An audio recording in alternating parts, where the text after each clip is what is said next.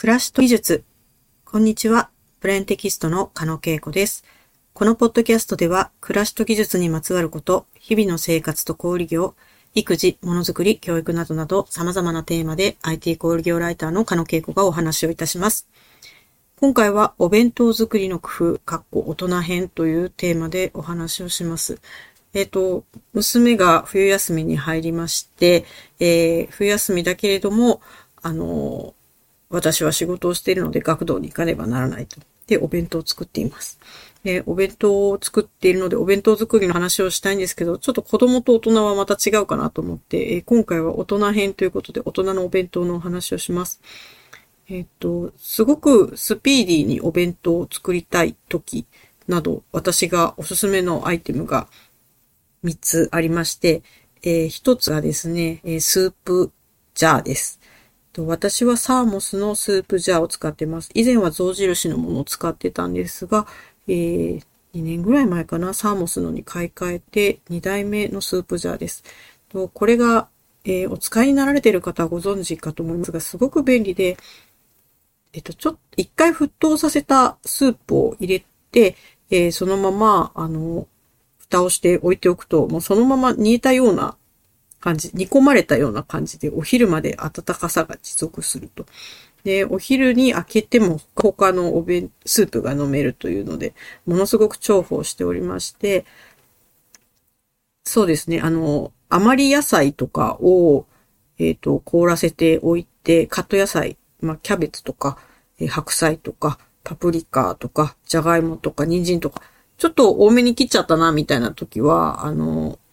フリーザーパックに入れて凍らせておいて、えー、お肉と一緒に炒めて、えー、お湯を注、お湯沸騰させて、えっ、ー、と、あと、ポイントとしては、コンソメとか、あの、お鍋のキューブですね。え、鍋キューブ、プチッと鍋とか、そういうものを入れて煮込むと、え、簡単にいろんな味のバリエーションのスープができるというので、え、非常に重宝しております。なので、スープジャーが一つ。で、えっ、ー、と、もう一つものすごく、えー、私が愛用しているのが、えっと、おにぎらずを作ることができる、おにぎらパという商品がありまして、なんだプ、プラスチックというか、アクリルというか、あの、薄いペラペラの、えー、もので、えっ、ー、と、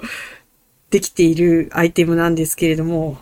なんと説明すればいいんでしょう。バッテンの形、海苔ぐらいの大きさのバッテンの形をしたプラスチック状の折りたためる板でできていて、そこの上に海苔を乗せて、ご飯を薄く引いて、えー、具をその上にさらに敷いて、えー、パタパタパタと、その、プラスチックの、えー、板を折り、折り目に合わせて折りますと、なんと、えー、手を汚さずにおにぎらずが作れるという代物でございます。これがむちゃくちゃ便利で、あの、そのまま多分持ち歩きも可能で、えっ、ー、と、ただちょっと汁とか漏れるの怖いので、私はそれをまた、あの、フードストックというか、なんでしょうね。あの、チャックのついたビニール袋に入れて、持ち歩いてるんですけれども、おにぎらずがものの1、2分で手を汚さずにできてしまうおにぎらパン。これもすごく便利です。で、あともう一つおすすめアイテムがオルサンドという、これまたあのプラスチックの板みたいなのでできているサンドイッチを作る機械があるんですけれども、えーと、これはですね、やっ